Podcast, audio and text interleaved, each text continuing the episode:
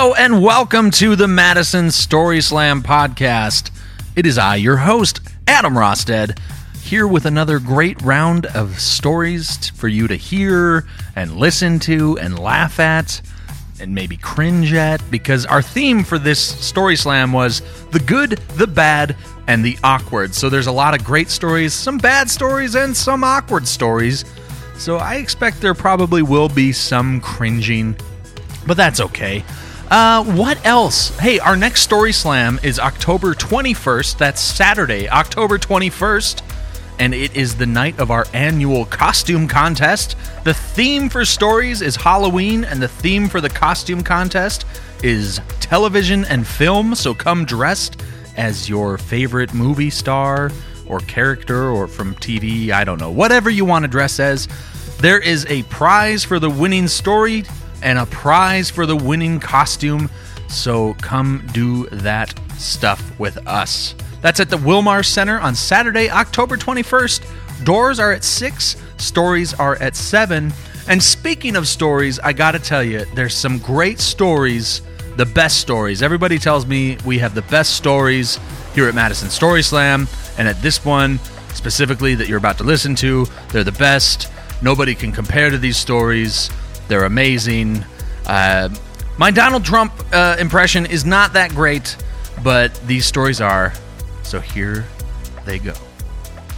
Please put your hands together for Shauna Youngdahl.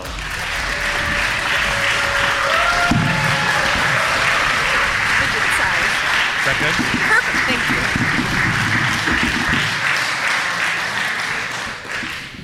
thank you. Everyone. Appreciate it, appreciate it. So, I just want to preface this story by saying it's probably going to make you guys a little nauseated hearing it, but it's going to make me 20 million times more nauseated telling it. So, the pain you guys might be feeling, at least you guys get to be drinking while you're listening to it. I'm sobering up, so this is going to be hard.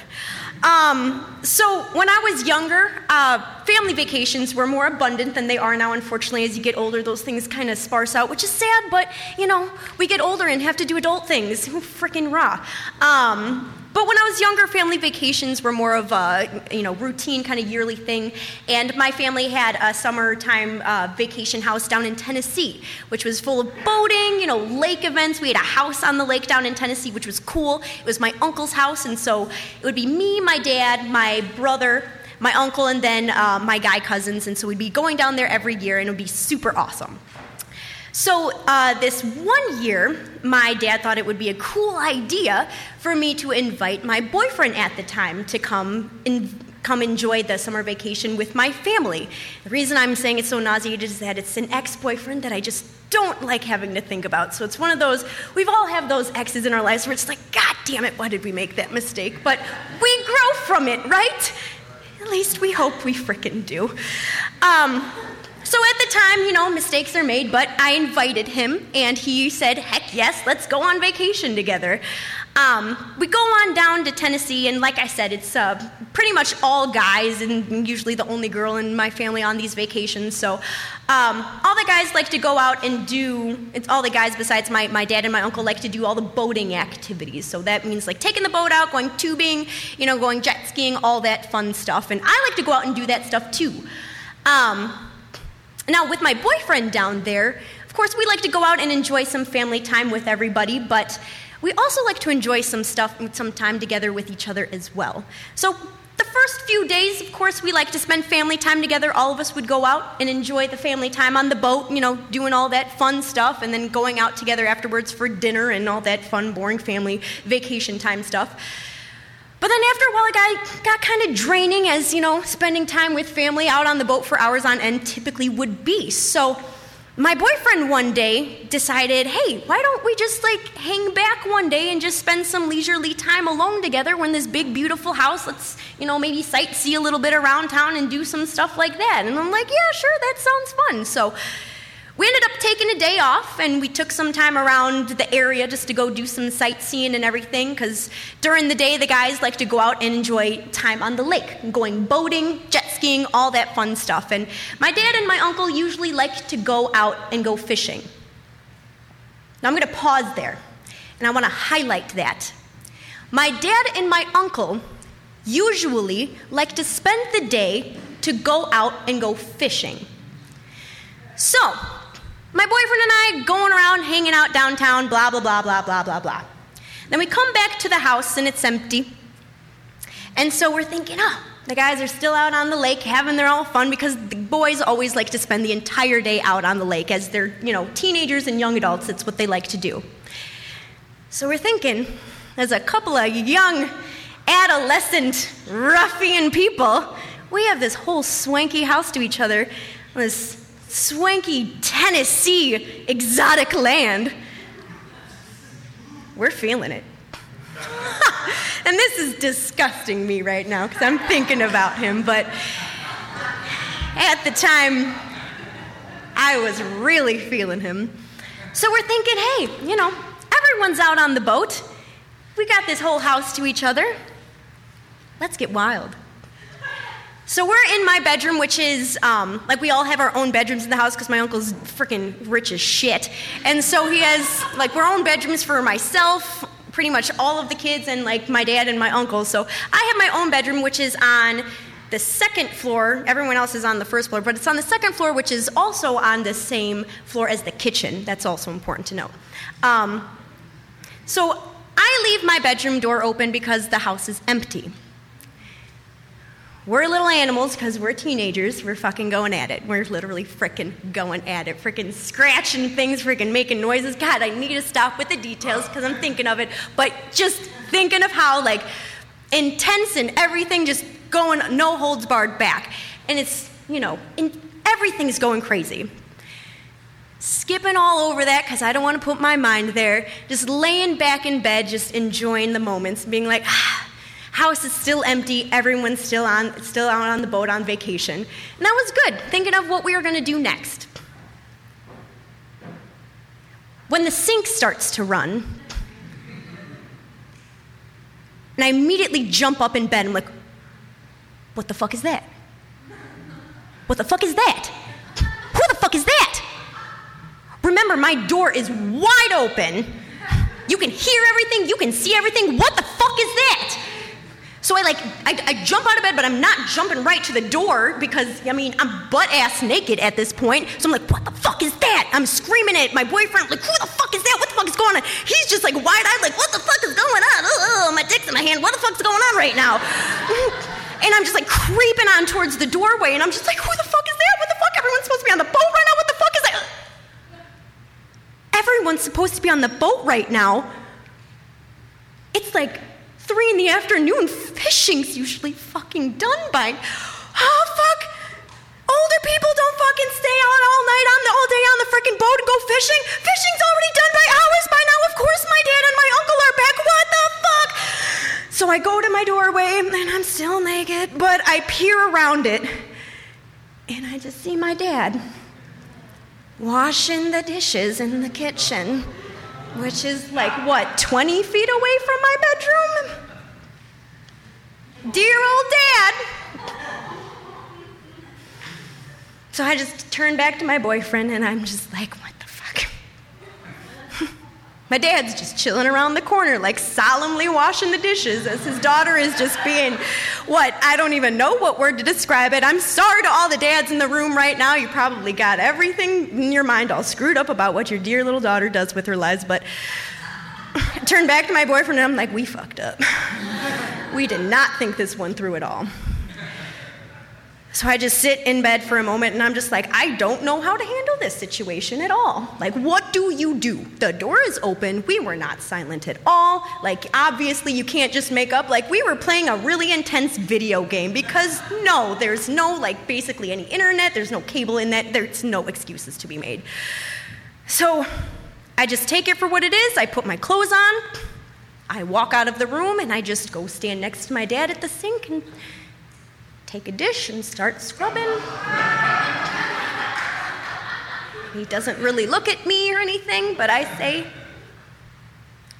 How was fishing today? He doesn't really say anything because what do you say to your daughter after experiencing a very traumatic event like that? And honestly, we just washed dishes for the next probably longest 10 minutes of my life, and my dad's just one of those people that really doesn't talk about things like that. And while I'm kind of thankful for that, maybe we should have talked about that, but um, you know, who knows how it affected him? To me, I'm still lingering some thoughts with it, but he can be glad I broke up with the boyfriend, not necessarily because of that, for many other reasons, but he can be thankful that that doesn't happen anymore, not in that house. He probably burned the bed sheets after that. Thankful for that, but um, yeah, it was definitely awkward in that house. I can't imagine how many other people in the family he told, but um, yeah, I'm sure we've all had similar experience in that, but uh, I don't know what he saw, how he felt, and how it's affected him, but He's a trooper, and he still calls me his daughter to this day, and I thank him for it. Thank you, guys.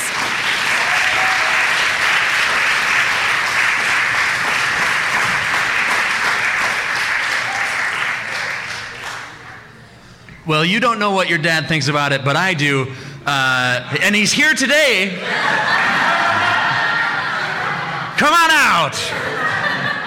Uh, our next storyteller I believe it's her second time telling a story here. She's currently looking through her food. But her name is Charlie Rose, so please put your hands together for Charlie Rose.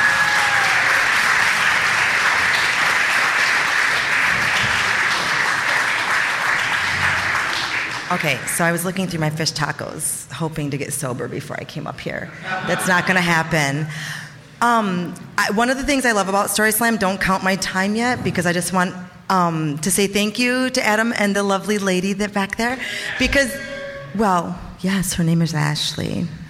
I was afraid I was going to slur on the shly. so, because they give us this platform, they give us, um, it sounded very much like um, from the previous storytellers that this is cathartic for other people as well. So, um, if this is your first time, just understand we're kind of like comedians, we bleed on stage and it's good for us. So, good, the bad, and the awkward. And I just want to say it's really good that my mom and my mom and my dad and my brother are here tonight. Um, that's really good. What's really bad is I'm going to tell a lot of things that they don't want to hear, and it's awkward for me. So, um, can I just, this is purely um, so, social research for myself. Can you raise your hand if you know what your Myers Briggs is, please? I fucking love it. Okay, so you guys will get this, okay? So I'm an INFJ time and time and time and time and time again because I'm kind of like, okay, this stuff is all kind of like not real, but the personality profile that I am wants to know other, everybody else's personality profile so that I can not only determine how to relate to you, but I can tell you how to understand me. So, some really bad things have happened in my life. I'm really not sure. I've seen way too much death, way too much blood um, within the last year. Actually, as of last night, but within the last year, since October, I know 21 people. Um, if we play the game of six degrees, they're all less than two degrees. I know 21 people who've committed suicide. So that kind of weighs heavy on me. The last one I had to deal with was last night. Um, the one before that was a gentleman who reached out to me through something that I do in the community, and he committed suicide on my birthday, which I thought was so horrible until I realized that it was his 50th also. Well, not my 50th.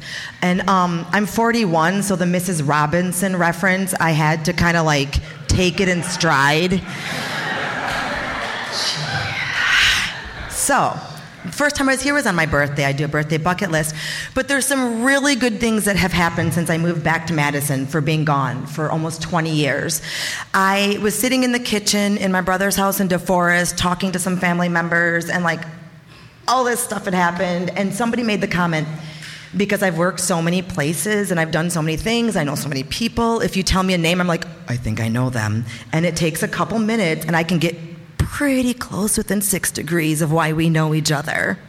So we were, my friend made this statement. They said, You know, Charlie, if you got everybody that you know in the same room, you guys could do amazing things for humanity. And that kind of happened. And we're doing really good things. We're reaching out to people, suicide survivors, and mental health um, people. You're all mental health people, by the way. You're all affected by it. Um, whether it's your mental health state or not, you know somebody that has Alzheimer's or bipolar or self medicating in some form. So there's really good things that have happened since I moved back to Madison one of the bad things. My family is in town. That's not a bad thing. That's just how I'm prefacing the next paragraph. My family is in town, and I think they've been here since last Friday. Saturday, is it Saturday? Saturday was also the day that my two and four year old children had to go spend time in Texas for the first time with their father. And I'm not happy about that, but that's a sidebar. So it's been a little rough this week, but I got a text from my father. He's not going to like probably that I'm saying this out loud, but it, it started off like, I think you're avoiding me. No, that's a good thing because, like, I appreciate my father's honesty, just being able to say, hey, are you doing this? Because don't we all wish our dads could communicate directly with us so we knew how to respond instead of holding everything like, I don't know what they need from me right now. But I said, No, I'm not really avoiding you. I want to talk to you. I'm doing it right now. So this is all new to them, too, which makes it more awkward than you know. Um, so we're going to get back to the bad. My brother just said, Yeah, yeah. So we're going to recap the last year really fast, and I don't know where it lands in good, bad, or awkward. But um, we were talking about me being diagnosed with first stage colon cancer, but I wasn't. I didn't have it. They found out I have something else. And thank you, Vietnam and Agent Orange. That's awesome. But it means it's also paid for by the government. So that's good, you know. So that alone, just if you guys don't know much about like biochemistry or anything like that, when you have things that I have been told that I have and apparently have had pretty much since birth, but like a super rare form of it, which doesn't show on tests, so I've had it for like 40 years without them knowing. When you find out that like all of your like monthly madnesses and all of your um, what I used to call my incapabilities of like handling shit. when you realize that like it's literally bio it's in your body it's okay this is happening to you so this level is here and this level's here and you realize that it all plays into what's going on in your head but the funny thing is that's not where life ends it doesn't end inside of whatever's going on in you it ends when you have to go out and you have to talk to people. I'm super, if you do know your Myers Briggs, I'm actually like the worst introvert you will ever meet. I don't shut up. I don't. Okay, that was my mom, Lisa. She's like, We know, testify, we know. She doesn't shut up. It is purely masking. It's purely, I'm going to talk about a bunch of stuff and make you feel like you know me because it's so intimate, but you don't know me at all because I'm really guarded. Hi. I'm really looking forward to his Meat Man story.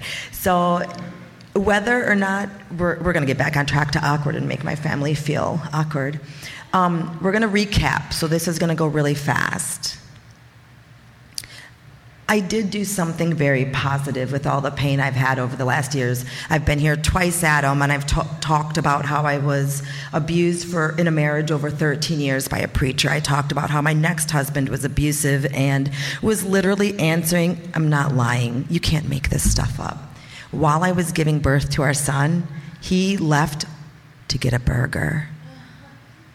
The day we packed everything in our car and moved back to Wisconsin, he I came across his texts because, you know, you do that when things like whatever happened happened. He left that room while I was giving birth to our second child to meet a woman who placed an ad on Craigslist. If you are a I don't want to be racist, but whatever. This is what it said. If you're a Latino whose wife is overbearing and you want somebody to blah, blah, blah, blah, blah, we're going to use that a lot. I think storytellers use blah, blah, blah, blah, blah when it's too hard. Yeah that's literally what I came up here, and that was in my head, and that's really hard to deal with still. And they're with him right now in a room, in a house, where every person in there but one has been molested by a family member, and I'm supposed to be okay with that. So I've spent probably six hours with my family since they came here last week because everything else is too much for me, and I can't. I'm sorry. I deeply apologize. I love you too. I can't do the small talk. I can't sit around a fire and be like, Packers are playing. I'm very glad they're playing. I did catch a little bit of the game the other day. No, text. I don't know if you know much, but Dallas is not. Anyhow, so if we're going to go to the next event, I started, you know, because you know in times that you need to talk to somebody beyond yourself, beyond your circle. So as life is, it kind of got funny. I met somebody that I really, after everything, I knew was probably the one person on the face of this earth that got me, that I wasn't afraid to say anything to. But unfortunately, what I didn't catch on to, this is a sidebar too, and I'm saying this slightly tongue in cheek, but when you are in a very closed in religious, slightly cultish community for almost 20 years of your life, you miss a lot. So even the Seinfeld reference, I miss a lot. Um, so while I'm 41, I kind of think I'm like 25 in my mentality as far as like social relating and a lot of things. Okay, that's probably 35 is closer. But when you're in a very close community and then you have to relate with people, I miss signals. And I kind of think it's a gift to miss signals. I read people very well. But when it deals with myself, I miss signals because I want to believe that everybody out there that has made the same mistakes that I have is capable of recovery. I want to believe that everybody out there who is kind of like, my mommy's here, effed up. I, I got to say effed up because my mommies are right there. But I just want to, I want to believe in humanity. And it's not always true. The next person who was really probably going to be my life partner turned out to be more of an addict than I could have ever imagined. And dealing with them, it oddly enough, it makes me really strong. It makes me really strong to realize that every, oh, let me say it this way perspective. Perspective. Whatever shit you're going through, I had a lady at work tell me it was very cold, but it was very true. She said, Charlie, we all have shit we're dealing with. I have the weight of suicides. I have the weight of a friend of mine con- committing suicide on our birthday just a few weeks ago.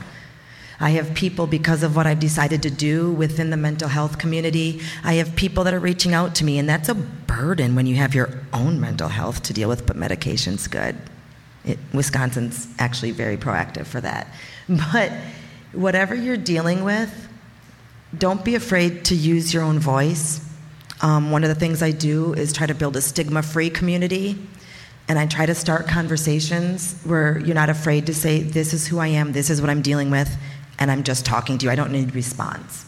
So I encourage you guys to keep telling your own stories. By the way, because I just had my vocal cords, don't count this on my time. This, because because one of my adventures recently was being attacked and having my vocal cords broken. I recently learned that those of us who have been in the teaching profession and chronic smokers all have like this goopy stuff on our vocal cords. I said, I'm the teacher variety. I don't really smoke cigarettes. So I'm telling more, and it's very awkward. I'm walking away now. Good night.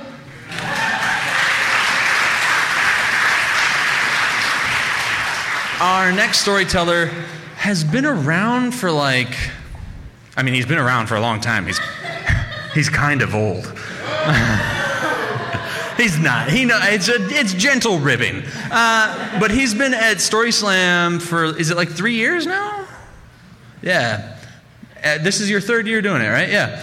Um, and uh, I honestly kind of look at him as the Story Slam mascot. He is like he is like the epitome of what we do. That's how I feel.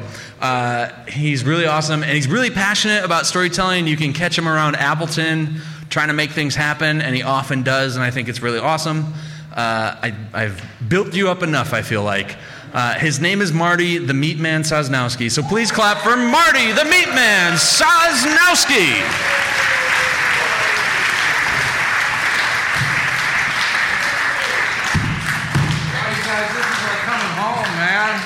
This really is like coming home.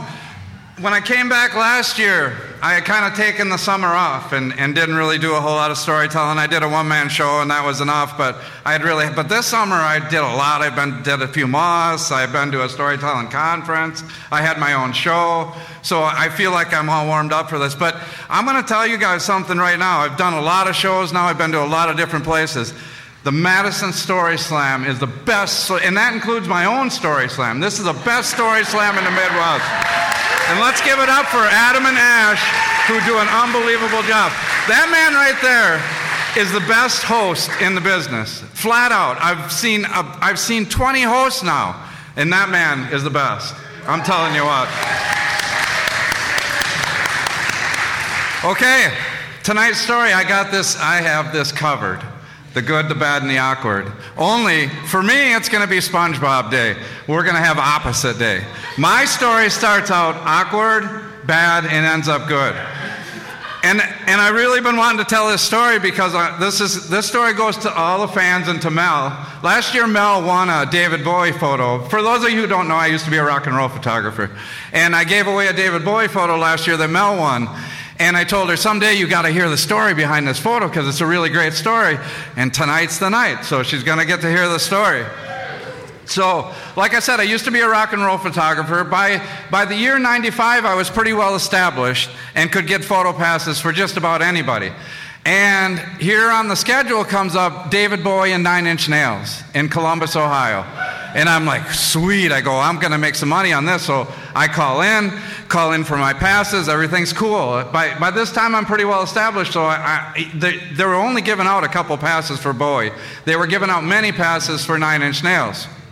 So I get to the venue, and the passes, my, my Nine Inch Nails pass, photo pass is there, and my David Bowie pass isn't there.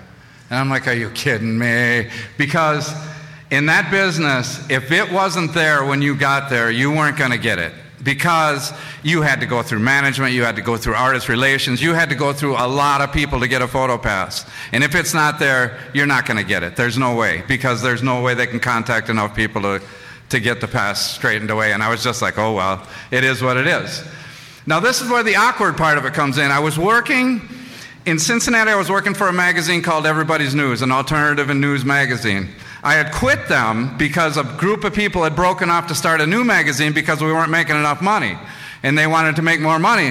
So I originally went with them to make some more money. And I was making more money, but I also soon learned that, that if you're a staff photographer for a, for a magazine or a newspaper or any publication, guess what? You don't own your negatives. You, they own your negatives because they're paying you to take them. They're paying for the film. They're paying for everything. You don't own them. You own the, you own the copyright to it that, that it was your, you actually get photo credit because you, but you don't own them. And I went, I don't like this very much. I, didn't, I was making more money, but I didn't like it that much. So when the David Bowie thing came up, I ran into my old, my old music editor from Everybody's News, and she was asking me if I was happy, and I said, no, not really. And she said, well, you'd be interested in coming back. And I'm like, sure. So, David Bowie concert, she said, Can you get photos of Bowie? And I said, I'll be at your office on Monday morning with the photos. Well, I get to the concert, and both editors are there.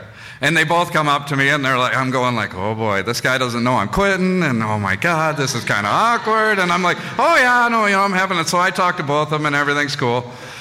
So I go backstage because I tracked down I tracked down the tour manager to see if there was any chance, any chance that I could get these David Bowie photos. And I and he was in a he was in a room in back and he had some big problem going on because he's on the phone just screaming at some guy, just you fucking ass. And it was something bad. There was some big problem going on, and I don't know what it was. And I knocked on the door and he's like, What do you want? And I'm like, I told him the story about my photo pass. And he goes, There's nothing I can do. He said, You know, there's nothing I can do. And I had the names of everyone I had talked to. And he goes, Well, it looks like you talked to the right people. But he goes, There is nothing I can do for you. He said, I have enough problems right now. And I was like, Okay, well, thanks anyway, you know. So things went from awkward to bad. And I'm like, ah. And I thought, well, at least I'm going to get photos of nine inch nails, and I can make some money off of that. So I'm standing there. He closed the door to the office, and I'm standing there, and I look, and here comes David Bowie walking down. I'm in an area where I'm not supposed to be because I tracked down. And I just thought, you know, I think I'm just going to stand here for a minute. And I just stood there, and that guy's arguing on the phone. He is not paying attention to anything. And David Bowie walks up to me. And he thought he was coming there for whatever problem was going on. And he thought I was the problem. And he walks up to me and he goes like, well, what's up, you know? And I'm like, I'm just freaking out. I mean, this is fucking David Bowie is standing right there. And I go, no, no, no, no. I said, that's not me. I said, that's not my problem. I said, I told him real quick about the PhotoPass thing, and I was like, you know, whatever, it's all messed up. And, and I had, I, I carried portfolio with me. Had my portfolio with me. Said, David Bowie, do you, you want to look at my pictures? And he said, sure. And so then I'm standing there going, this is David Bowie, and he's looking at my pictures. and he's paging through the pictures, and he gets to right here. He gets to right here, and he stopped on he stopped on this page, which is Lemmy from Motorhead and Anthony from the Red Hot Chili Peppers. Now, first of all, he was good friends with Lemmy, and I remember he was he said he's just sitting there and he goes, "Oh, my old geezer friend, he's a he's a good rocker, you know." I wish I could do an English accent because he had an English accent bad, and I can't do it. I wish I could do it. And then the Chili Peppers were fairly fairly new at this time as far as making it big, and he had met them, and he goes, and it's a hand painted black and white, and he thought that was really cool, and he goes, wow, this is really good stuff, and I'm like, now he likes my pictures. Are you fucking kidding me? I mean, it really, I'm just sitting there going like, oh my God, I can't believe this. This is fucking Ziggy Stardust standing right here, this far away. And I'm like, oh my God. And then all of a sudden, the tour manager opens up the door and he's like, David. And he had to go deal with the problem. And he walks in, and I just stood there, and I'm like, wow. You know, and people ask me, well, what was, what were you thinking about at that time? And the only way I could really probably describe it is like if Ash and Adam go to church tomorrow and meet Jesus backstage, like it had, it had to be. I mean, I'm serious. I'm not a religious guy, but this is about as close as I think I'm getting at this point. And I mean, it's just the way, I mean, it was unbelievable. I couldn't believe, and he liked my pictures. Well, one thing when you're, when you're a rock and roll photographer and at a big show like that, you get three songs to shoot your pictures, and they kick you out of that pit. And, and it's understandable that, you know, there's people down there shooting cameras. They, they don't like it, so they give you three songs and you got to get out. Well, right at that moment, the lights go down for Nine Inch Nails, and those are the only three songs I'm going to get, and I got to get out to the front. So I thought, you know, I don't know. I opened up the door to the office and I said, Mr. Bowie, I said, it was awesome to meet you. And I said, I hope we meet again someday, you know. And I said, but I got to go because I got three songs to make money and that's all I'm going to make tonight. And it was awesome to meet you. And I shut the door and I ran up to the front. And I got my nine inch nails photos, and I was just like, wow, you know, I don't give a shit about that PhotoPass. I just don't care because who the hell gets to meet David Bowie, you know? So I come back and I'm packing up my stuff. And I was always smart enough to get, a, get tickets from the people who gave away the photo passes because otherwise they threw the photographers out. So I was going to stay, but I was packing up my stuff, so I was going to leave my camera gear backstage. And one of the roadies comes and gets me, and he's like, "Hey, tour, Tommy, tour manager wants to talk to you." And I was like, "Oh boy, he is not happy that I stayed there and talked to David Bowie." I just thought, "Oh my God, he's going to chew my ass, and I'm going to get in trouble." So I go walking back there by Tommy, the tour manager. He comes walking out of the office and he hands me this, which is the David Bowie PhotoPass. And he goes, Mr. Bowie asked me to give this to you. And I was like, sweet! And if anyone would like to see photos from that night, my friend Matt my good friend, great fan of storytelling. I gave him a photo tonight. And Mel also has a photo of David Bowie. So if you want to see one of the photos from that night, just ask them. That's a photo of Trent Reznor from Nine Inch Nails, and, and Mel has a photo of Bowie. And I just, I want to say this is so awesome. As everyone has said, it's not easy to come up here and tell stories. It's not. And, and this wasn't any kind of serious story or anything like that, but it was a great moment in my life. And, and this is, it's like, this is really like therapy for us to do this. I think that anyone, any good storytellers that come up here will agree. And I thank all of you for coming and listening. Thank you.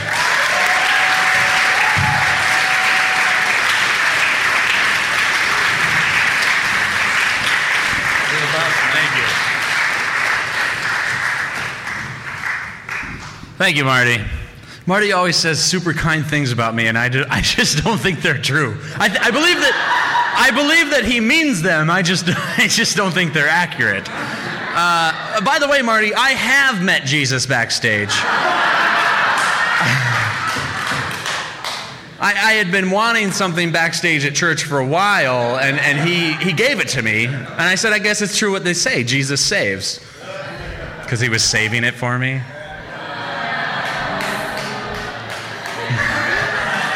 A stand up comedian, I'm a host. Anyway, uh, our next storyteller, I could say just as many good things as I did about Marty about her. That I, how do I, I'm lost. Uh, she's fantastic. Uh, what I said about Marty applies. I think you are also the epitome of what Story Slam is and what a storyteller is. Uh, she's wonderful. She's great. Please put your hands together for Mel Hammond.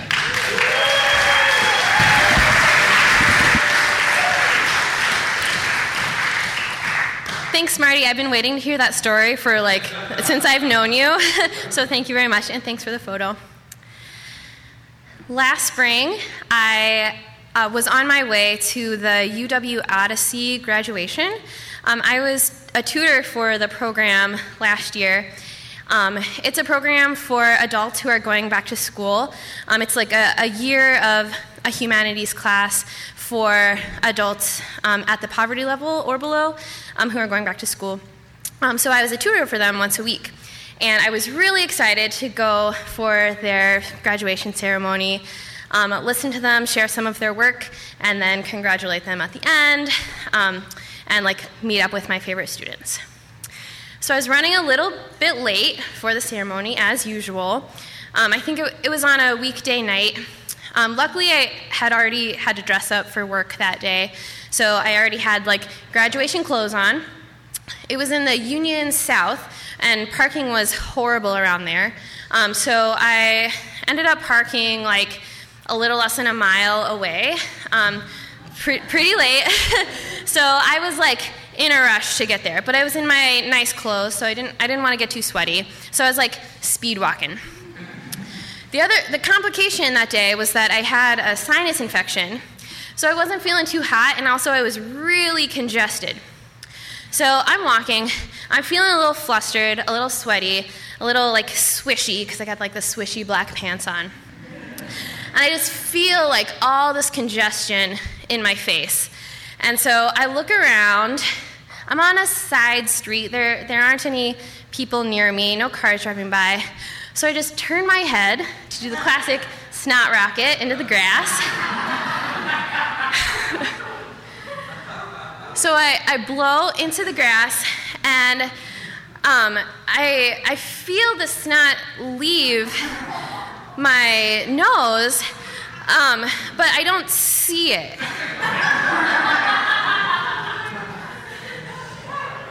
and then I, I like, I feel a little spray in my hand. So I'm like, oh, it must have just been, been a little bit that I got out. But then I realize that there's something like dangling on my nose. I've sent a clothesline of snot from my nose to my dress pants. It's just like giant and dripping. and there's nothing to do but like shake my head away so it snaps down and just covers my thigh. it's also all, it's like a little bit on my hand, but then I like scoop it off with my hand and I look around again and then I wipe it on the grass. And then I like do another swoop because that's how much snot there was, and I rub it on the grass again. And then I look at my phone, I'm like, I am running late. It's like two minutes till the event begins. So I'm speed walking, like looking down, seeing what the drying status is on the snot. The thing with like shiny pants is that the snot shows up way worse than it would for like jeans. So, okay, here's my plan. I have a plan. I'm gonna run into the union, and then first bathroom I see, I'm gonna dart in. So that's what I do. I get to the union. I'm, I'm definitely late at this point. I go to the bathroom, I, I take a bunch of paper towels, and I wet them under the sink. And then I just like wet the whole leg, start like dabbing it and then scraping it. And then what I have is a wet spot with a snot stain in the middle, covered in those little balls of paper towels. So I turn on the water at full blast and start scooping the water onto my leg to try to just like wash the whole thing off. I turn on the hand dryer and just like balance my leg under there. What I have is just a, snot stain still with paper towel balls all over it. It's very distinct. So I'm at this point, I have to decide whether I'm going to go to the ceremony as planned or run away in shame. and I choose to do the noble thing and support the students that I've worked with all year, and I go to the ceremony. I sneak in the back. I'm kind of doing like a weird limp so that like my left leg is a little behind the right. So like depending on the people I'm looking at, like they might not see the the snotty leg. So I, I, sneak past the people handing out the brochures and I, I go into the back. There's one seat in the very back and I slip into it. The ceremony is already underway. Um, but I, I, sit there and I listen to the students share their poetry and um, their the testimonies of how great the, the program was. And then it ends, and it's time to stand up and mingle. So I make a beeline for the food so that I can have a plate to artfully hold down by my thigh. The status on the snot, it's the same as it was when we started. Um, so I have some artful food. I'm, you know, chatting with some of the other tutors, just like reaching pretty far down to get my, my crackers and my grapes. And then I see that the students are coming down from the stage. And I, I know which ones I want to go and congratulate and hug. Um, so I eat slowly enough so that I won't have to give up my, my plate um, because it's a, a valuable prep. Um, so I head over to um, two students who are together, and I like give them one-armed hugs. I congratulate them. They shake my hand. Um, you know, we chat a little bit. So I'm eating eating the food. Um, I, I go meet another student. We do another hug. I eat a few more grapes, a few more crackers. My plate's empty. So I kind of I continue holding it down by my leg, but there's nothing on it yet, so I know that time is limited. So I'm, I'm starting to, I, have met all the students that I, I wanted to meet and congratulate. So I'm heading towards the door to get out of there. And then I see the director of the program coming up, and he says, Mel, stop. I have something to give you. And I say, Oh, Kevin, it, it's so good to see you. Um, I had a really great time with the program. He's like, Here's a card. We hope to see you back next year. Like, just thanks for all your help. Can I take your plate? and so I say, Thanks for the card, Kevin. Here's the plate. Snot stain just exposed for everyone to see. He looks down. There, there is connection between his eyes and the snot stain. And then we part ways, and I run out of there. Thanks.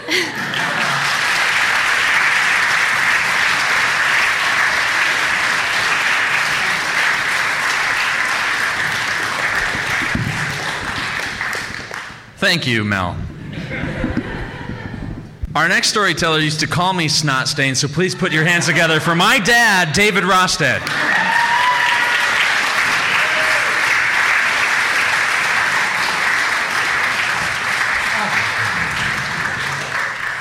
And we don't look alike at all, right? You know, it's like we don't have any similarities.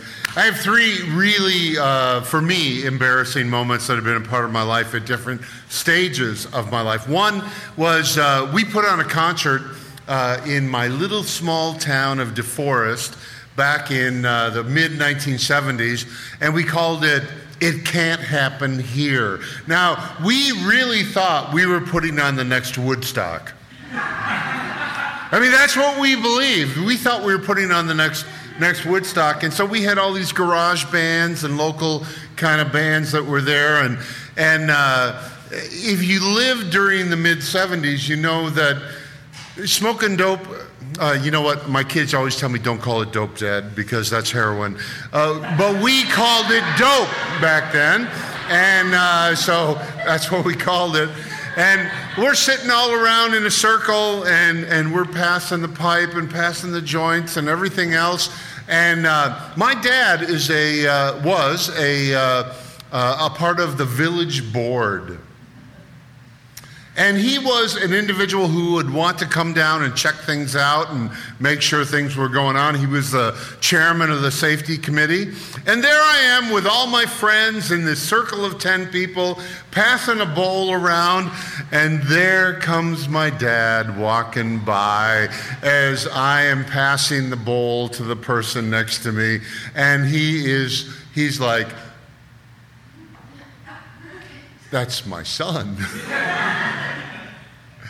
And I just went, Hi, Dad. the evolution of my life, though, takes me to being a pastor. And as a pastor, I, I didn't smoke dope as a pastor, okay?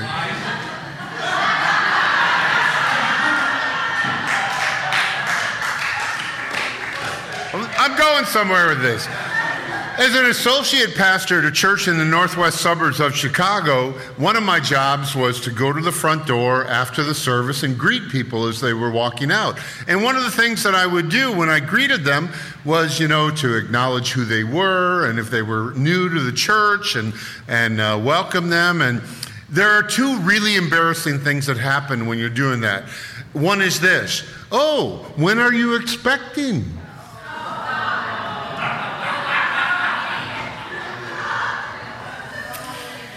Did that more than once. The other one was this woman who was obviously older than the young man that she was with and introduced herself to me and I shook her hand and said hello and uh, and I said oh and is this your son no this is my fiance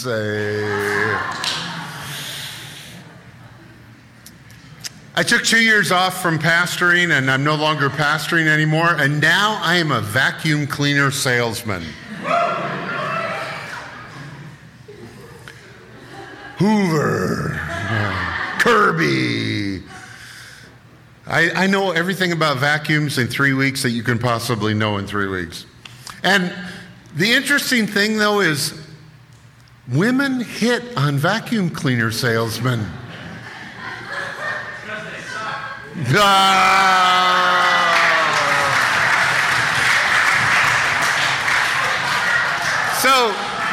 earlier this week, I was at our West Side store. We have two locations, and I was at our West Side store, and this 40 year old blonde Bo Derek type, you know, well, wait a minute.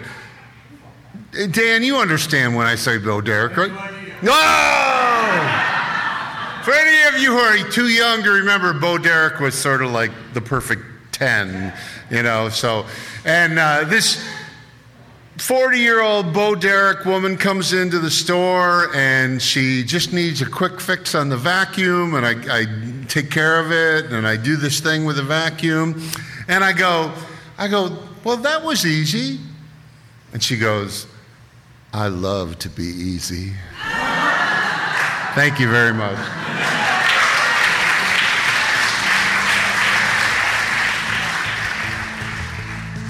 You know what I wish was easy? Finding out something to do after I get done at a show where I've had a great time, but I'm not ready to go home yet. That's why I want to take some time to tell you about my friends at Marcus Promotions. Steve Marcus and his team offer a simple solution to the problem of being unaware of events in Madison. Through the Footlights program, Marcus Promotions connects showgoers from the theater with their community. Not just a traditional playbill, it includes event listings, restaurant guides, performance art news, and even a sassy headshot or two. The team at Marcus Promotions serves businesses and nonprofits that want to connect with these audiences. American Family Dream Bank, UW Health's Carbone Cancer Center, and dozens more have utilized the publication to reach the philanthropic, the influential, and the affluent. Their playbills are personally handed to a captive audience that will see your ad when they open it. And when the curtain closes on another incredible performance, they'll know exactly where to go next. And they also support cool things like Madison Story Slam, too. If you want to reach a bigger audience, are a performer, or even a showgoer, visit www.footlights.com today and don't forget to sign up for the newsletter. A big thanks to Marcus Productions for supplying the raffle prize for our October 21st Story Slam at the Wil-Mar Center. They gave us a couple of tickets to raffle off for Coral Kingdoms and Empires of Ice, which is a Nat Geo Live production. It's happening at the Capitol Theater at, inside the Overture Center on November 14th. And so we've got some tickets for that. We'll be raffling off. As always, raffle tickets are two for $3, four for five. You can buy them when you get to Story Slam or at any point before we actually do the raffle. And uh, again, thank you so much to Marcus Productions. Check them out, footlights.com. Support local artists, support local business. We love you. All right, let's go back to some stories. Annie, I, I don't know how to say your last name, so I'm going to butcher it, if that's okay.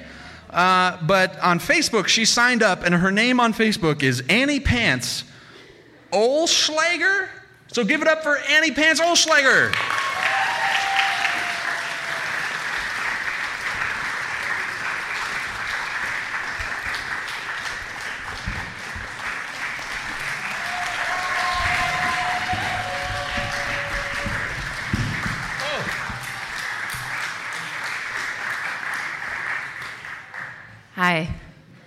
Wanted it to my ankles. I thought that would be better. Um, so this is my first story slam. I've, uh, I've I, uh, done more comedy and things like this, so this is going to be a different, a much different realm. Hopefully, the amount of beers will be helping with the with the, the storytelling. So. So I feel like the the uh, theme for tonight, especially the awkward part, I, I thought well, I I feel like I have a lot of things I could pull from, but which which one would really take the cake? I suppose, and I'm a cake eater, and so to give context to the story, I grew up on um, a farm, and our nearest neighbor was like a mile away. We're a very religious family. Um, when you got in trouble, uh, my, my, you would say sorry to my mother, and she would say, Don't say sorry to me, say sorry to him. And she would, she would point to a picture of Jesus, like, but the, the one where he has like a glowing heart, you know, and it's like super creepy, and it's like, I don't even want to look at this, like, let alone say sorry for what I didn't do to the picture I did to you, but that's your rules, your house, and I don't want to live in the streets. So, uh, we were we, we were had all of the you know hardcore uh, Christian values, you know, save yourself before marriage and and uh, uh, love God and go to church camp and that's the only camp I'll pay for and like all, all these sorts of of things, you know, and so. Uh, given that, I'm, I'm one of four um, humans in my family, and uh, my oldest brother is 11 years older than me. And he lives in Wisconsin, and I, and I asked Shauna several times, he's not going to be able to hear this, right? And she's like, no, no, no, be fine. It'll be fine. They're religious, they won't listen to it. And, uh, and so, um, you know, he's 11 years older than me, and but they were he was of the same vein you know and so he met his his wife in college and and uh, and all this jazz and i was a bridesmaid in their wedding and all this you know whatever and but they saved themselves for marriage. And so the one day we was my mom and I and my sister and my sister-in-law. And she's we go in the car to go to the mall or whatever the hell else we, we did. In Milwaukee, that was vanilla. And um, we're driving, and she decided that it would be like a really great time to talk about how she went to the gynecologist like um, a couple of months before getting married to my brother to make sure that everything was okay down there because she had never gone before. Now, I am like the most uh, late bloomer. Like I'm, I'm several seasons after the fact of when it should have came up from the ground. I didn't like hugging people. I didn't like hearing anybody talk about whatever. Like very, very closed. And so she starts to talk about this gyne- gynecological visit, which was already like, oh my god, oh my god, oh my god, oh my god. You know, like you have that voice in your head that's like, no, no, no, no, no, no, no, no, fuck, fuck, fuck. The car is driving. The car is driving. You're looking. You're like, can I open the door and roll out? I just want to get the hell out of this car. Oh my god, she's still talking. And so, so she says, and the doctor said that my vagina was too tight and that I needed to do finger exercises. And I thought, oh, fuck, fucking hell, I can't, I can't get out of the car. I'm looking in the window out there seeing it. It's probably about 35 miles per hour. I could, oh, I could tuck and roll. I could get the hell out of there. Like, I just, it was, you know, and I'm looking at my sister and she's like, fuck? And we're like, what the fuck? Just uncomfortable. And so then she's, I can do these finger exercises and and then and then I did them and and a couple of months later I was able to fit a tampon in there and I called my friend and I was like I can finally go swimming on my period. Why would you tell us? Why would you tell us? I was like 10. Like I I like that I, I seriously, I was like, you know, I, I, have other awkward stories, and I'm a and I'm a terrible person with can't tell like social things sometimes or whatever, and it turns out bad. But like this one was one of those where it was just the awkward stain, like you know, shit stain in the underpants, and you'll never get it out. You might as well burn them. Like, like it just, it was the worst. One of the worst, most awkward, if I could have crawled out of every fucking cell in my body, I would have. You know, like, thank you for letting me know that your vagina's big enough for my brother to fucking plow you now. so that's that's my story, that's all.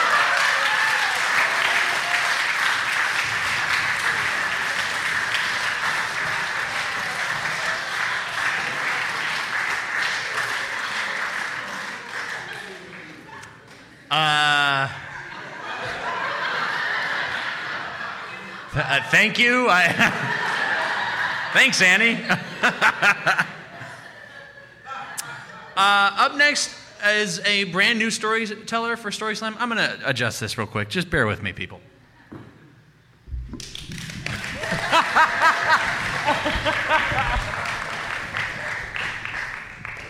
I think, Paul, this is about your height. Uh, our next storyteller, it's his, I think your first time even at Story Slam, but for sure his first time telling a story.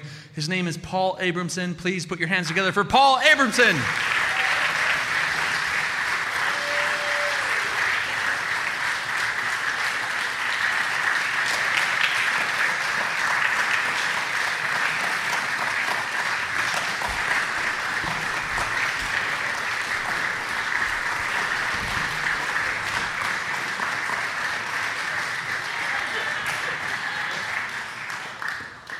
It's going to be hard to follow that one.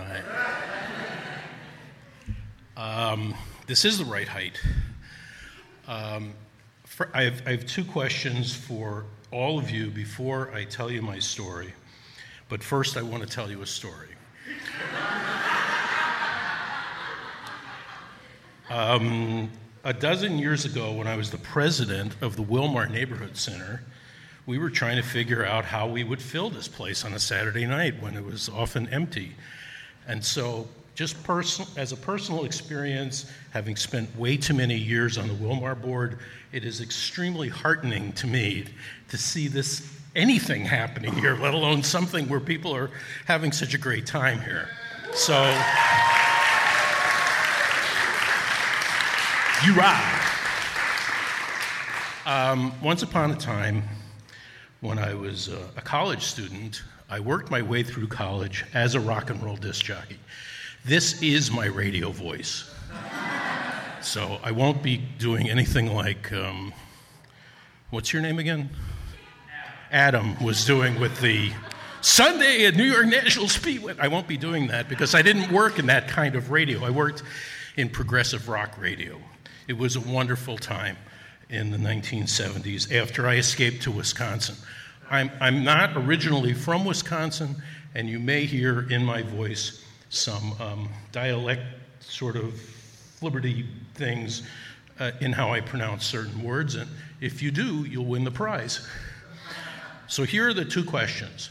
Number one, how many of you uh, grew up in a city of more than 50,000 people? Well, that's good. That's about half the group. That, that's good. Okay, and how many of all of you have been to Newark, New Jersey? And how many of those of you who've been to Newark, New Jersey have been anywhere but at the airport? well, this is good. This is, this is more than I expected. Okay, so I'm originally from Newark, New Jersey. This t shirt is the first t shirt I've seen in my entire life that said Newark on it and didn't say something like, go fuck yourself.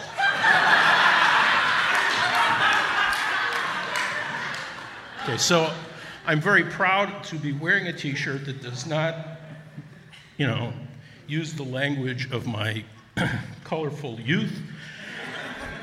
However, the story does go back to my colorful youth. And it's not that nothing interesting has happened to me since then. Uh, in fact, so many interesting things have happened to me that I started writing my memoir about 15 years ago, and it's called Every Single Job Since Dirt, because I've had almost 50 jobs. And I can't seem to get done writing it because more stuff keeps happening. And I, and I just started a new job about a, uh, four months ago. But I will tell you this one, pun intended, sobering note. A year and a half ago, I gave up smoking pot after smoking pot for 50 years. Okay? And I have all my limbs, and I've never been to jail. And I don't drink alcohol anymore. I've had my share. Enjoy yourselves. So imagine, if you will, I'm going to take, take my hat off. The, the, hat has nothing to do with the outfit except that it's red. Um, when I was a teenager, imagine me uh, probably in the same kind of outfit here without the uh, support socks, um, with 50 years taken off, and probably about 100 pounds off. I know that's going to be easy for you to imagine, so just, you know, imagine that it could be. And I'm 16 years old, and I go to uh, a big high school, one of seven high schools in Newark, New Jersey, and it's in the dominantly Jewish section of Newark, New Jersey. And right down the street from our high school is the County Community Center, Jewish Community Center. And it's called the YMYWHA of Essex County.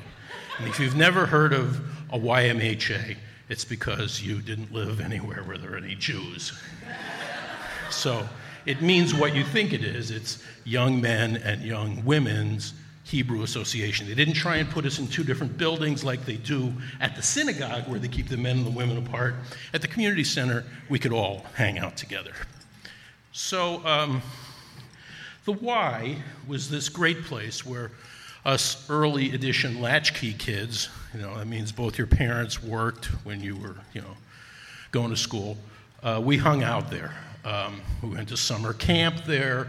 We uh, learned to play basketball there. We played.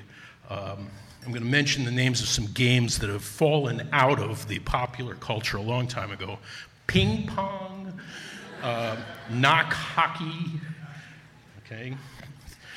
Uh, these played these games, you know, while away the hours, keep from fighting with each other. And um, we had dances there in the auditorium with live bands when we were 16 years old. You know, big city. The city is 750,000 people. It's 30 miles away from New York City. You know, it's a big metropolitan area. And there, was, there were great bands there, even when we were in high school. So it's a Saturday night, and we're all hanging around in front of the Y, goofing off, waiting for the doors to open because the band will start and the, and the dance will begin. And why is this a story about the good, the bad, and the awkward? Well, I would say that everything about my life has to do with the good, the bad, and the awkward. I mean, fitting into Wisconsin uh, tavern culture, coming from a part of the world where 50 years ago tavern culture wasn't in charge, and coming to a place where even 50 years ago it was in charge, that was pretty awkward, okay? But obviously I'm still here and I even talk like you most of the time. so, um, there we are on the front steps of the Y, standing around. Some of us in our pressed khakis, wearing our sport jacket and our Madras shirts with the fairy loop in the back, and uh, our new, um, what do you call it, penny loafer things. And some people wearing their best blue jeans with black t shirts and uh, chains in their pockets. And a couple of tats, and uh, some of them serious greasers wearing silk suits like you see in The Sopranos, okay? Like, uh, like um, Stevie, uh, is, uh, come on, from, the, uh, from Bruce Springsteen's band. Uh, thank you, Van Zandt you know, uh, silk suits with these uh, white shirts that have collars on them that are this long. And they have these shiny kind of medallions in the weave, socks that you can see through, and these pointy leather shoes that are, you know, in the popular culture referred to as uh, fence climbers or uh, things, stiletto shoes that you could kill rats with in the corner, that kind of thing. So this is the, the outfits of the people that are waiting to go to the dance. Okay, and we're all just hanging around there. And the, the thing about hanging around in, in front of the Y is that this is you're, you're, you're waiting to go to a dance. The dance is a huge thing. But the problem with the dance is that if you can't dance, you will have an awkward time. It doesn't matter if you're good or bad, it, you'll be awkward if you can't dance. But, you know, you kind of keep that aside and don't let that bother you while you're standing around goofing off waiting for the doors to open because you've got time to kill. And this story is really about what some bored teenagers figured out to do instead of getting fake IDs and going to New York City to drink. Okay? At this time, the legal drinking age in New Jersey was 21. But if you got a fake ID, you could go, hop on a bus and be in New York City in 30 minutes where you could drink legally at 18. But we weren't into that. We were into smoking pot. So we could do that anywhere. and so here we are, uh, hanging around in the front of the uh, steps of the Y. Incidentally, the name of this story is the milk race. M I L K R A C E. Doesn't have anything to do with milk trucks or uh, cows challenging, you know, the um, farmer or anything like that. It has to do with your common breakfast table variety stuff, milk, in a carton. okay? So we're hanging around on the steps of the Y, and we know, some of us know, that between now, the time that we finish smoking this cigarette, and the time that the doors open for the band to start, that we could possibly get in one or two milk races. So here's what, here's what happens. Uh, imagine, again, we're on the front steps of a big building with an auditorium that holds probably mm, 2,000 kids. And so there's, you know, there's 300 people standing around just, you know, waiting for something to happen. So 10 or 15 of us walk across a major intercity artery to the other side of the street. Now, we're in a neighborhood where it's, it's a very densely housed area, much more densely housed than this area. And on like Williamson Street or the main drag, which was Chancellor Avenue at the time, Chancellor Avenue goes on for miles and miles, and there's, you know, stores and houses all mixed in everywhere you go. So we're across the street from this sort of a setup where there's a lot of little retail stores over there. And in the midst of these retail stores, there is this device which um, may not be known to you. It's called a freestanding milk machine. Now, um, I found out today when I was rehearsing this story for my wife that she experienced the milk machine as a kid in Kenosha. So they were not unknown in the Midwest, but they're, they're really not that common. What a milk machine is, is it's, it's this milk carton dispensing device. It's about seven feet tall, and it's steel with aluminum sheathing on it.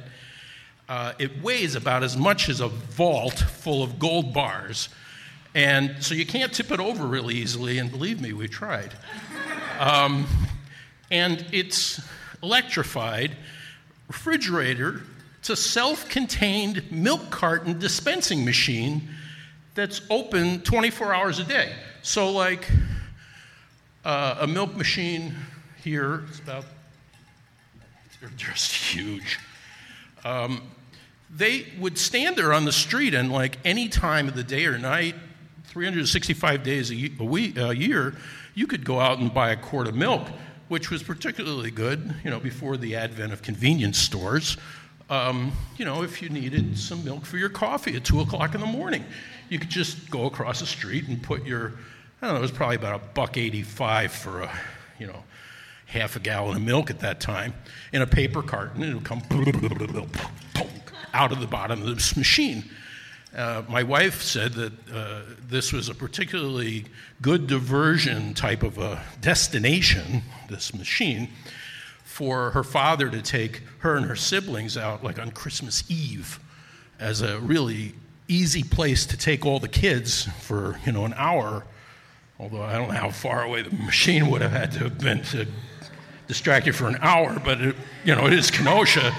Anyway, and while they were out, you know, Santa Claus would somehow arrive. And that would be a you know, a way to get the kids out of the house when Santa Claus was coming. We didn't think of that in Newark at the Y because we didn't know any Christian people at the time, but this was happening, you know, in another big city here in the Midwest.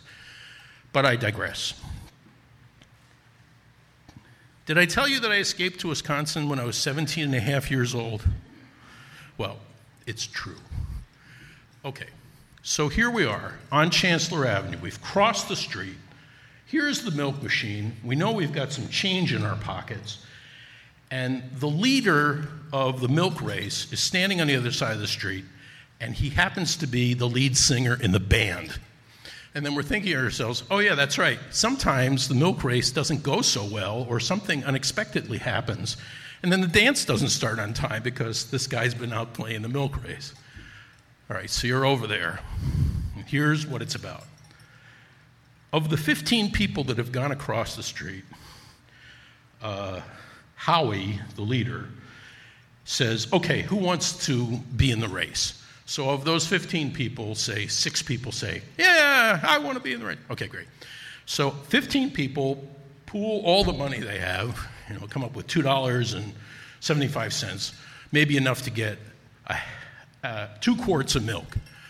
And the six people that are going to be in the race, they're standing over here by the, uh, by the um, milk machine. And the race course is like from here to the corner. It's like from here to Spade Street, okay? And so, um, pling, pling, pling, pling, get the uh, milk. Everybody who's going to be in the race, the six people in the race, they each drink as much milk as they can, as fast as they can, okay? Uh, consuming all the milk which is made available, uh, two quarts of milk amongst six people, okay? And the last gulp of milk,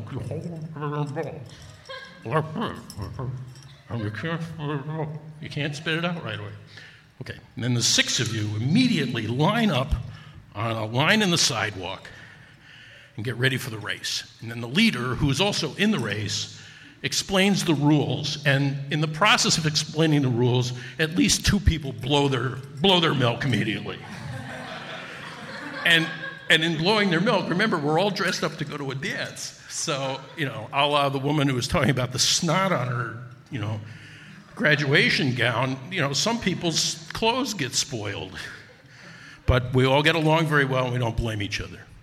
All right, so the six, or the four people that are left that are going to be in the race, here's the race.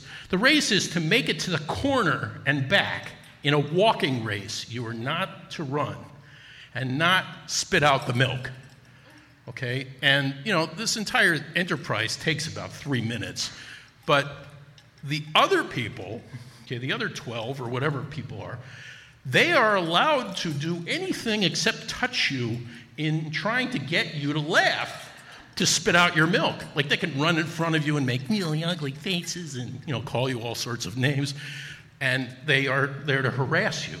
And so, okay, so Howery says, "Go." Okay, and so we're all walking fast, but not running, and it, it, it is so difficult to keep a straight face when you are holding your breath with something in your mouth. Uh, if more than two people make it back from the quarter corner, it's a miracle. It's just, you know, it just doesn't happen. But you get closer and closer to the end, and an, an allowable win is to be crawling on the ground, looking at the ground, so that you will not have anybody, you know, be able to look you in the face and spew your milk across the line. That is an allowable win. And, and so this is a milk race. And, you know, it's a really kind of a stupid thing. I mean, uh, it surprises me that I can remember this kind of detail, but that's, that's part of the, the benefits of getting clean. You know, my memories come back uh, about the strangest things. And uh, so this is where the, the idea of the good, the bad, and the awkward comes in again, because the whole thing is awkward. But this is a, an opportunity to, you know, show that you are good in, in a bad situation or awkward situation in, in urban life growing up. Because really, the race is much more important than the dance. But um, that's the story of the milk race, so thank you.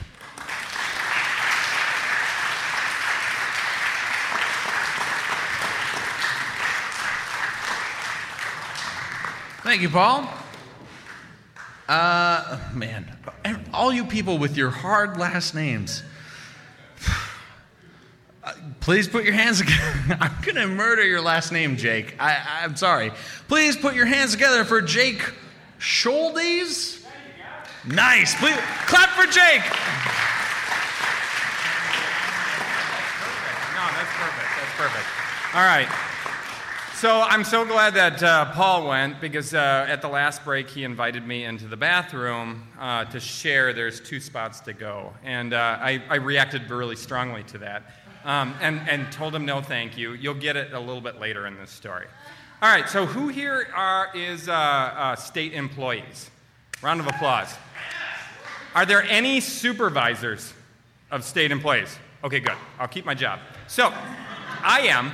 And I work at a secure facility for sex offenders up in Mauston. I'm a supervisor of uh, treatment providers. I'm a therapist, actually, up there. And um, this is a really kind of strange place. It's, it's definitely an awkward place to work. I need to set the stage a little bit. So, this is the kind of place where you walk in uh, and you have to go through a bunch of uh, gates to get there. They go through your bags, they check. Uh, one of the things that they tell women is don't wear underwire bras. You have to go through the metal detectors. Despite all that, there's plenty of drugs and cell phones in this place. It's nuts. There's guys that run dating blogs from this uh, secure facility. So, here I am. I'm a therapist, I'm a social worker, and so I have a lot of compassion for the individuals I work with. That might sound really weird, um, but it's something that's really important when you're working with human beings. And everybody is, it has their strengths. so, I'm a supervisor in this place now, and I don't know really what to do when I walk into my meeting, and my staff so there's a lot of weird discussion always going on. And my staff are having a conversation about whether or not um, camel toe implants are an actual thing. Because in the sex education group, the patients were talking about it. And what do you do as a supervisor at that point? I'll tell you what you do you laugh. You laugh really, really loud. And, you know, so, so there's a lot of really just awkward situations. Um, I, was, I was doing a sex ed uh, group one day, and this patient, um, he, so we have the diagram. I have this big, uh, we, we do a test, right, at the beginning of this, and, and they're expected to label the different parts of the human anatomy. And he screwed up the, the, the, the clitoris and the, the anus. Now, I don't know if it's noticeable right now. My face turns really red when I'm embarrassed and nervous. Um, but I have to keep a, a, really flat affect as I'm thinking to myself, fuck, dude, that's a big mistake. and I show compassion. Let me work with you. We can do, we, we, we can do this together. So, one of the shared awkward experiences of all the staff up at Sandridge is going to the bathroom because we're in a facility, a secure facility, the bathroom doors don't lock. I mean, they do lock, but everybody's got a key to them. And so you have to knock real loud when you're using the bathroom or when you're about to go in the bathroom. And so there's no real secure way to use the bathroom in the facility. Um, the other problem is, is that the bathrooms are all in hallways. So I'm in a treatment mall with 50 some patients walking around. Now, again, remember, this is a facility for sex offenders. And they're walking around the, the, the hallway, and uh, the bathrooms are right there.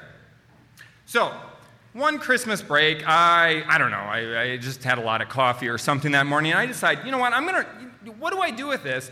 I'm going to write an article for the staff newspaper. That's the best thing to do with this, this weird awkwardness of using the bathroom. So I write, in, I, I write this, uh, this article, and I point out the fact that for whatever reason, the staff bathrooms are always sticky. Now, it's pretty fucked up that you're at a secure facility for sex offenders and the bathroom floors are sticky all the time. There's also a hell of a lot of pubes. I don't know what kind of fucking public restrooms these are, but they're really screwed up. Well, needless to say, my article came out. I was proud. I was, I, everybody laughed at it. I was so excited. Here I am. I love the spotlight.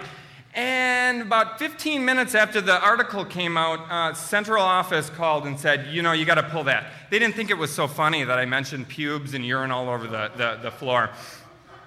So it was too bad. I was in the midst of actually applying for my supervisor position. Numerous people told me about how I was not going to get the job now that my article was actually pulled by the, the, the, the secretary of, the, of uh, DHS. Um, so, Fast forward about a year and a half later, I'm a supervisor, things are going well.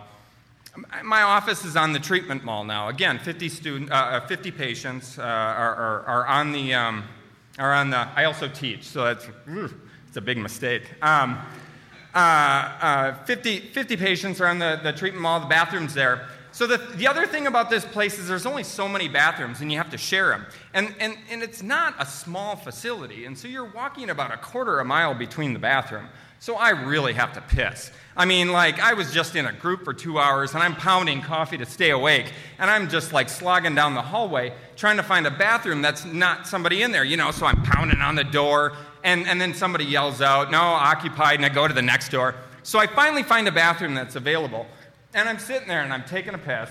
And uh, this is the good, right? So this is thank God, I'm finally getting relief. And, um, and then you hear the knock on the door. So this is where your mind kind of freezes. Because what do you do? Do you yell, just a minute?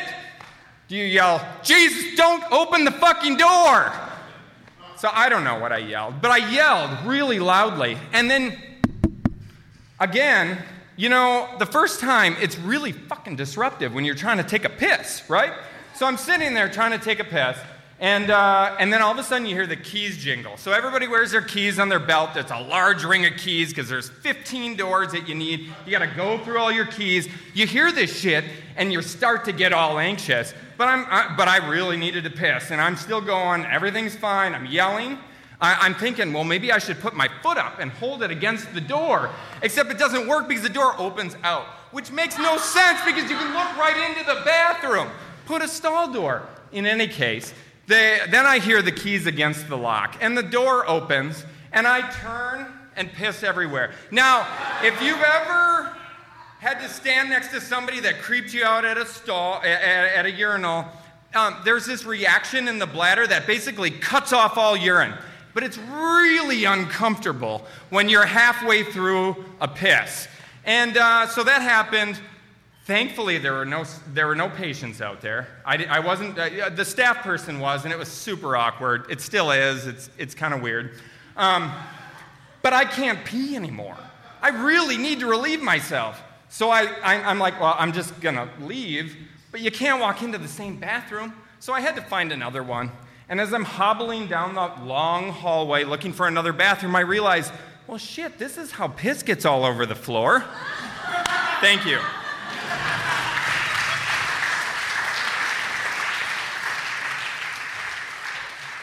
Please clap your hands for uh, Rosie Rickard.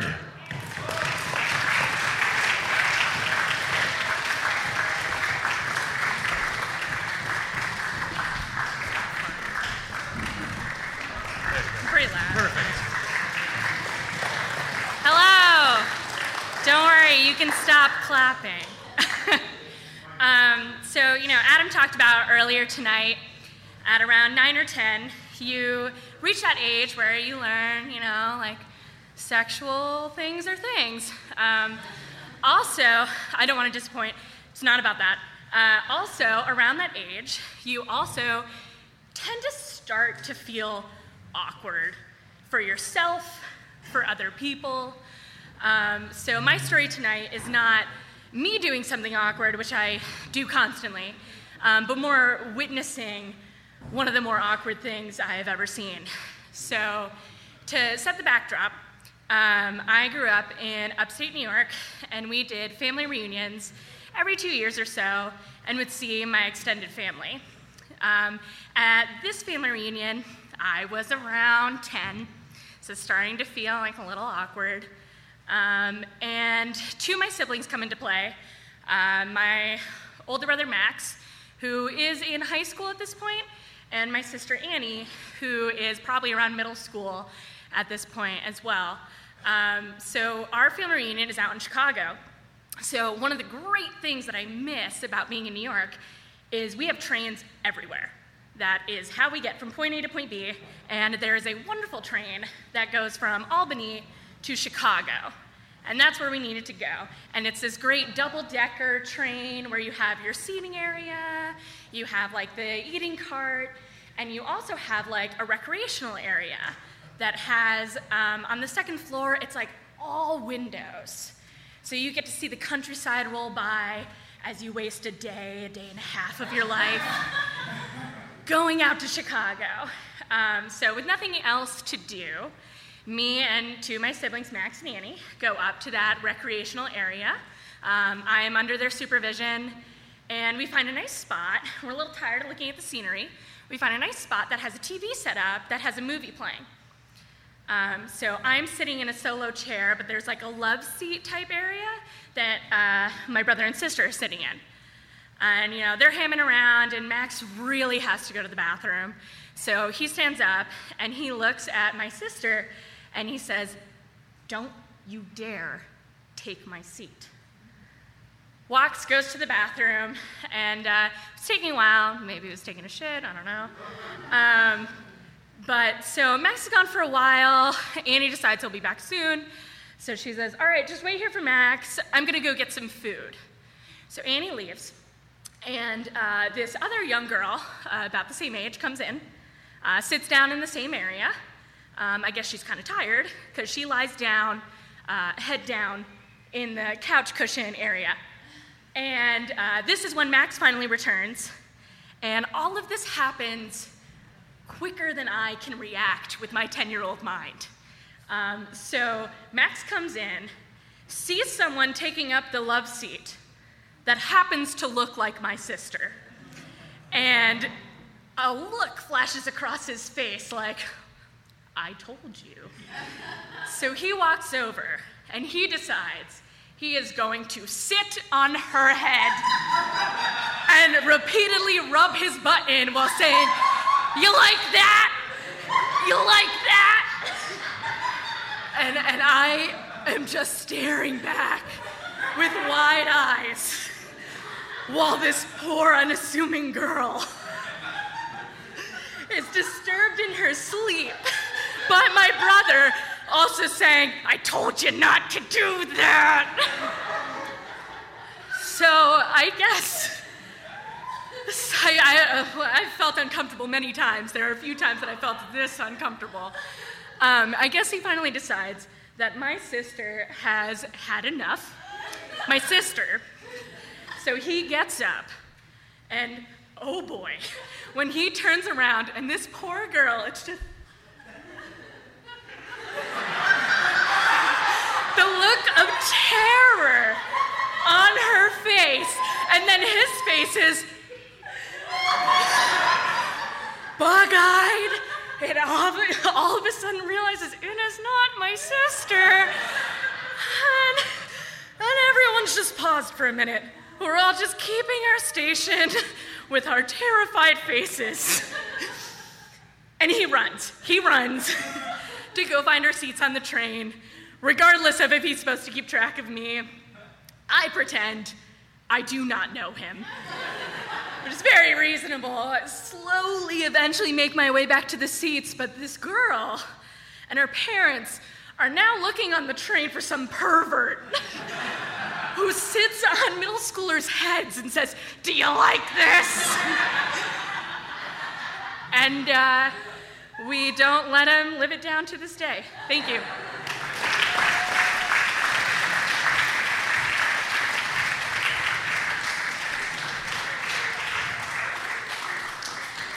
Thank you, Rosie.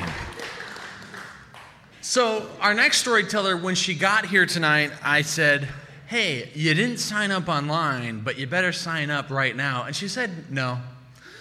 Uh, and then at our first break, she signed up, and I'm so glad she did. Her name is Allison. So please clap your hands for Allison Frankfather.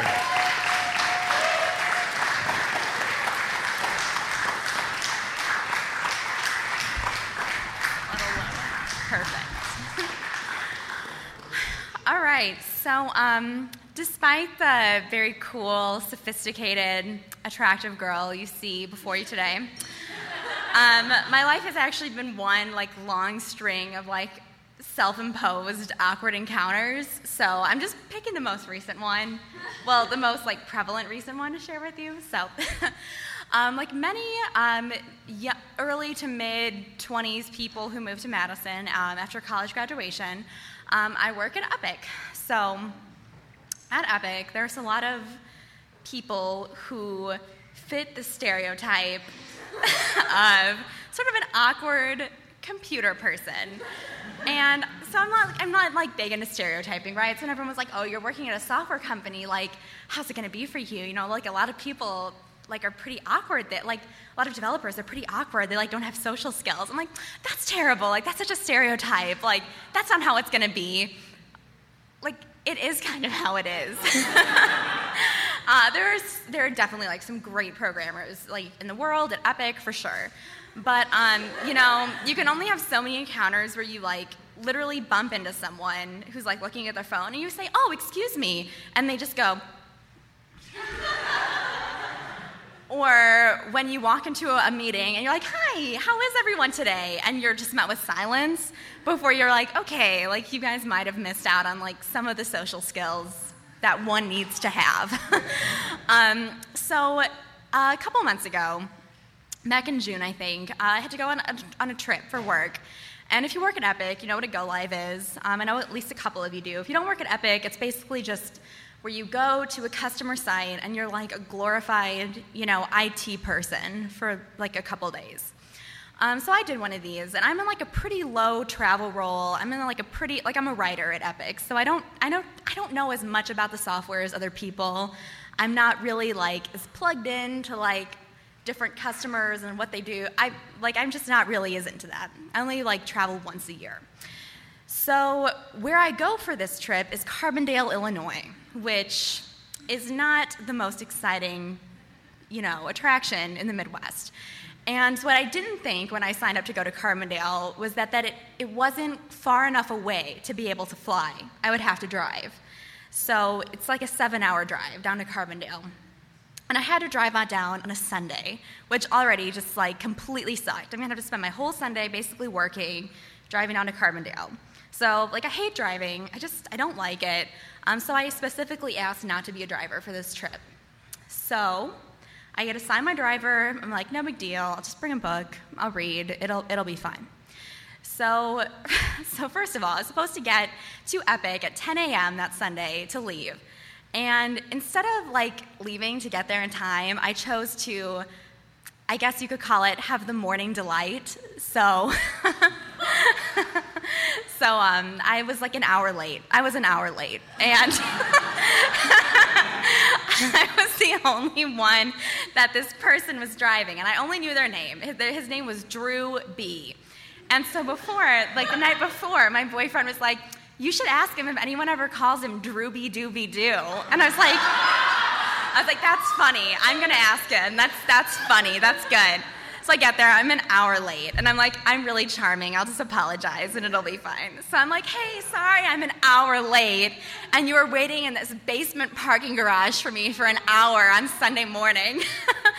and like, he wasn't very happy, but I totally understood. So, like, I didn't have I didn't have chance to get coffee before we left, and just like basic. If you're driving for more than like 20 minutes, you need coffee. So I'm like, hey, like, if it's okay with you, could we just like stop for coffee? Like, just swing by a McDonald's or something, you know? Or no, I didn't say that at first. Like, can we just stop for coffee before we go? He's like, oh, well, we're, we're kind of in a hurry. We need to get there, you know, before dark. Like, okay, we're not camping. We're staying in a hotel. Like, but I was like, I was like, I was like, no, it's okay. Like, it's okay. Like, we don't have to go to like Starbucks or anything. Like, we can just swing by McDonald's. You know, there's one right there. Literally, it was right there. Like, we could have just driven in, driven out, just like a two minute delay. And he goes, and I'm like, so, the coffee, is that okay? And he just like, without saying anything, just like pulls into McDonald's and. Uh, like I should also say, I probably like made things a little awkward to begin with because I asked if I could sit in the back seat, but,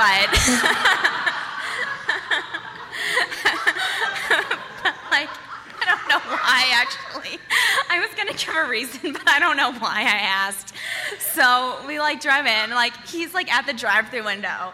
And she's like, hi, what can I get for you today? And so I like roll down the window and I lean all the way out. I'm like, hi, yeah, could I get like just a large coffee? and she's like, oh, sure, pull So I get the coffee. And then I'm like, okay, you know, morning after the rest start, I was an hour late, whatever. Like, he didn't want to get my coffee. That's fine. Like, it's fine though. I was like, you know what, we'll just like talk for maybe like an hour, just so we're not, you know, driving up in silence, and then I'll just read for a while. Like, I'll read the rest of the way, and that's fine. So, I don't think that uh, she's here anymore, but I, I don't really know my Myers Briggs type, but I know for sure, honey, I'm an E. Like, I'm big time an E. And also, I need to be liked. so, so I was like, you know, like, I'll just make conversation with them. And oh, wow, I gotta tell you, it was, it was not easy. I was like, so, how was your shortened weekend?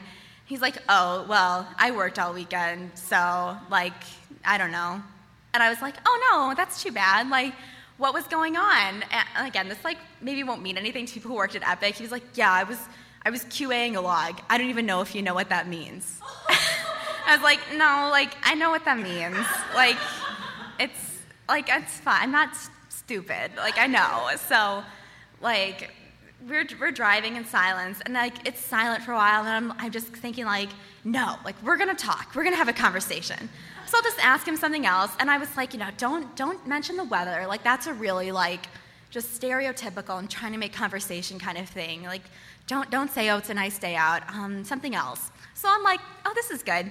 Man, this is a nice new car. and so we were driving a rental car. I was like, these, these rental cars, they're always so nice. And he was like, yeah, I recently got a new car. My old car was totaled by a drunk driver. And, and that was the most personal information he shared with me for like this whole like seven hour drive. Just spoiler alert.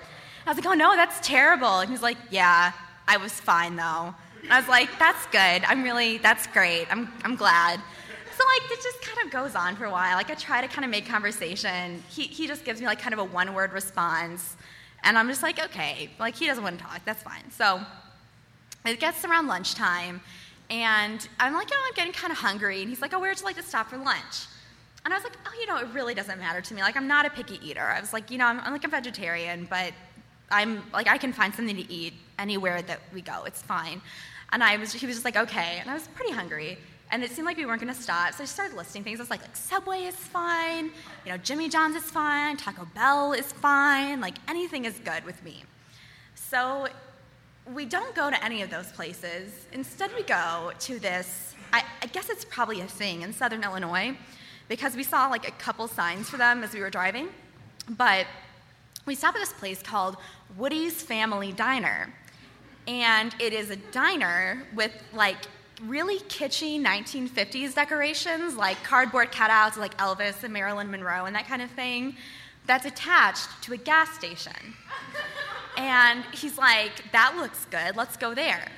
And I was like, you want to go to a sit down restaurant? And he was like, it looks interesting. And I was like, okay. So we we go to this he was like and then we won't have to you know stop again to get gas we'll just already be there and i was like yeah that's really efficient let's go to woody's family diner so we pull in and we show up, and there's like no one in there. Like the booths are, you know, really sticky. The tables are really sticky. It's, it's a gas station diner. Like, I don't need to say. More. So we go, and like, we sit down at the booth, and the guy's like, oh, I'll be here to take your order in a second. And I'm just sitting across from him in the booth, and I was like, we haven't ordered yet. And I'm just like, okay, so we're having a sit down lunch together. Like, we have to talk. so I was like, so, what are some of your hobbies? And he was just like, um, hobbies? And I was like, what do you like to do in your free time? And I was like, I know you know what hobbies mean. Please answer. and he was like, I like video games. Do you like video games? And I was like, no, I don't really play video games. And he goes,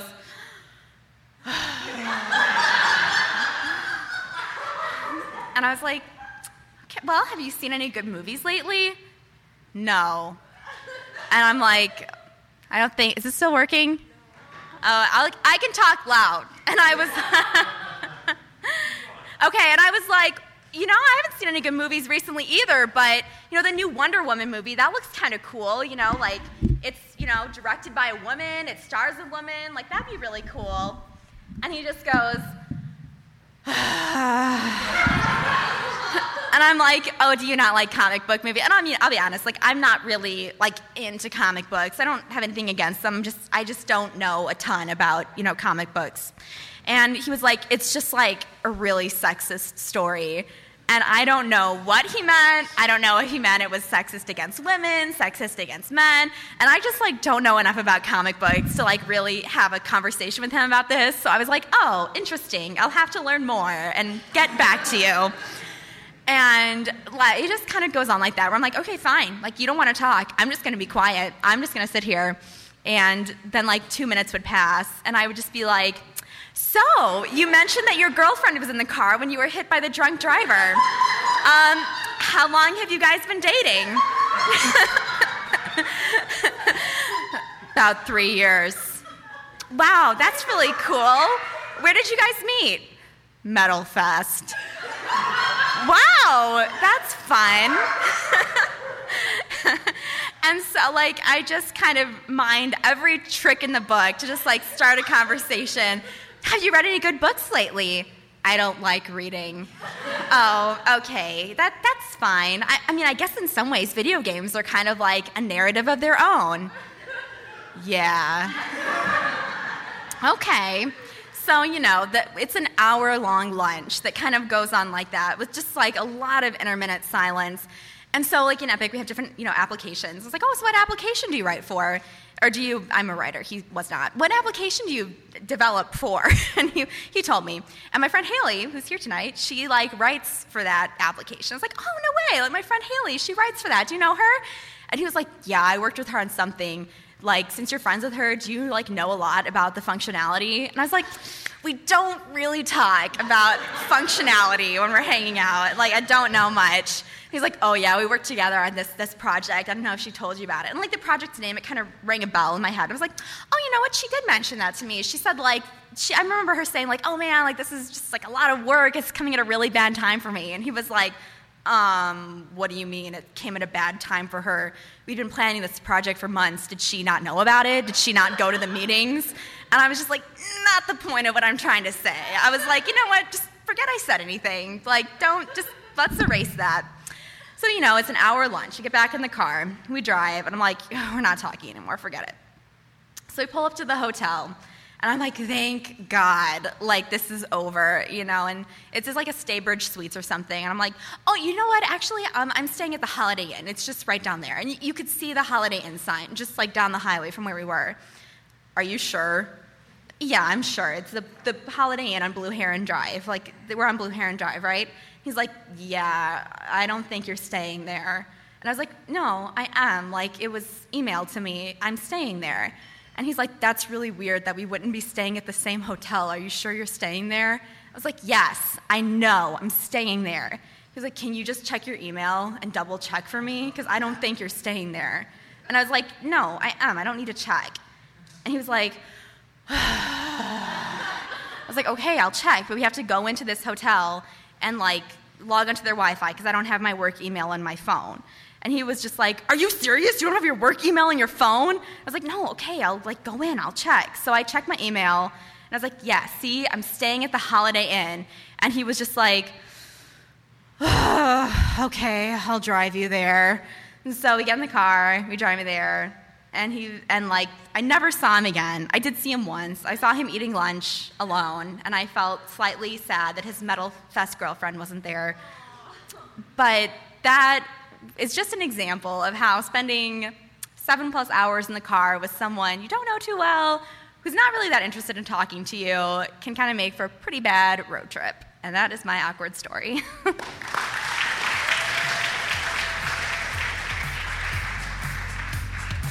Hey, that's it for us today on the Madison Story Slam podcast. Again, these stories were from our September event The Good, the Bad, and the Awkward.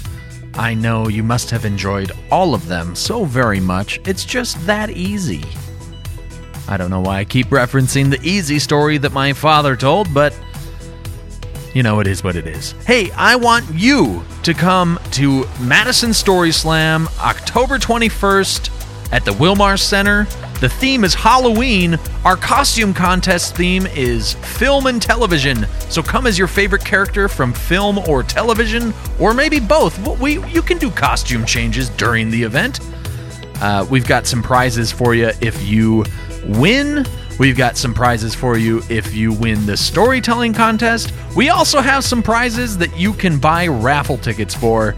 And again, big thanks to Marcus Productions for supplying those uh, tickets to uh, that thing at the Overture Center. It is the Coral Kingdoms and something about ice. I'm, you know, I, the tickets aren't in front of me anymore. You'll just have to come on October 21st. That's Saturday, October 21st, to find out what those tickets are for. Or maybe just rewind back to the mid roll ad and find that out. But again, thanks to Marcus Productions for that and their support of Madison Story Slam and what we do. Check them out, footlights.com. And uh, hey, We're going to get back on track and schedule and uh, be more regular with our podcasts now that we're back in the full swing of things. I love you, and I'll see you next time.